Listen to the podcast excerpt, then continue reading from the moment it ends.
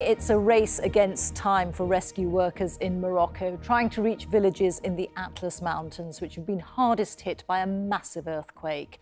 The Red Cross has warned of a disaster within a disaster if water and food aid don't reach survivors. The death toll continues to rise and is now past 2,000, with a similar number injured in hospitals. The UK is among several countries sending support, including a team of 60 search and rescue specialists and four search dogs. Friday's 6.8 magnitude earthquake struck 45 miles southwest of the tourist hub of Marrakesh, from where Nick Beake joins us now. Nick. Reeta, thousands are spending a third night out in the open. Many buildings have been damaged here, and lots of people are too scared to sleep back indoors. But really, it is in the Atlas Mountains, those remote communities that have suffered so much and where the greatest number of people have lost their lives. So early this morning, we set out in that direction, and the further we got, the more damage we saw until eventually we reached one particular village where it was immediately obvious that they'd lost everything.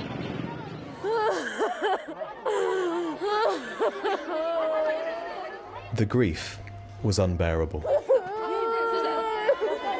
and found in every corner of this tiny community.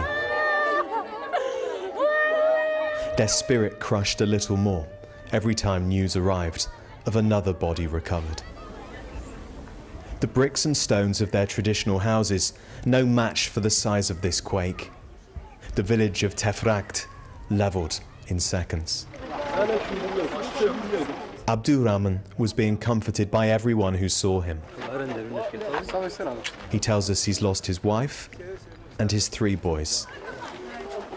He wants to take us to where his family lived so happily until Friday night. A walk through the rubble of this remote Atlas mountain wilderness. Our house was up there, Abu Rahman tells us. You can see the white blankets and the furniture too.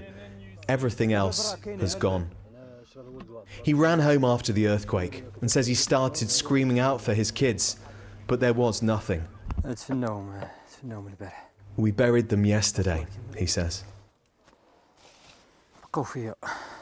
I felt so sorry for them. When we found them, they were all huddled together. The three boys asleep. They all went down with the earthquake. We've been told that about 200 people used to live here in this village. Of those, 90 are already confirmed to have died. Many more are missing, somewhere here beneath the rubble. Others are in hospital. And when you look at this and try and take it all in, you realize people simply didn't stand a chance. And this scene of devastation is replicated right across this vast mountainous region. Sitting among the only possessions she now has left, we meet Hashuma, mourning her son-in-law. We pray for God to help us, and the government too, and the king. The first professional emergency teams to arrive here are Spanish firefighters. It's not a search for signs of life, but for the dead. There are no miracle rescues here in Tefrakt, this epicenter of pain and suffering. As we made our way back from the village, we did see military trucks and also buses full of soldiers heading up towards the mountains. But what they desperately need is heavy machinery because so far villagers have been using their bare hands and shovels to try and clear through the rubble. You know, Reeta, in the village we're in today, you got the sense that before this earthquake struck, they were quietly content to be somewhat disconnected from some of the pressures of modern life. But all that has changed now. They desperately need outside help and they need it fast. Nick, thank you. Nick Beake reporting there from Marrakesh.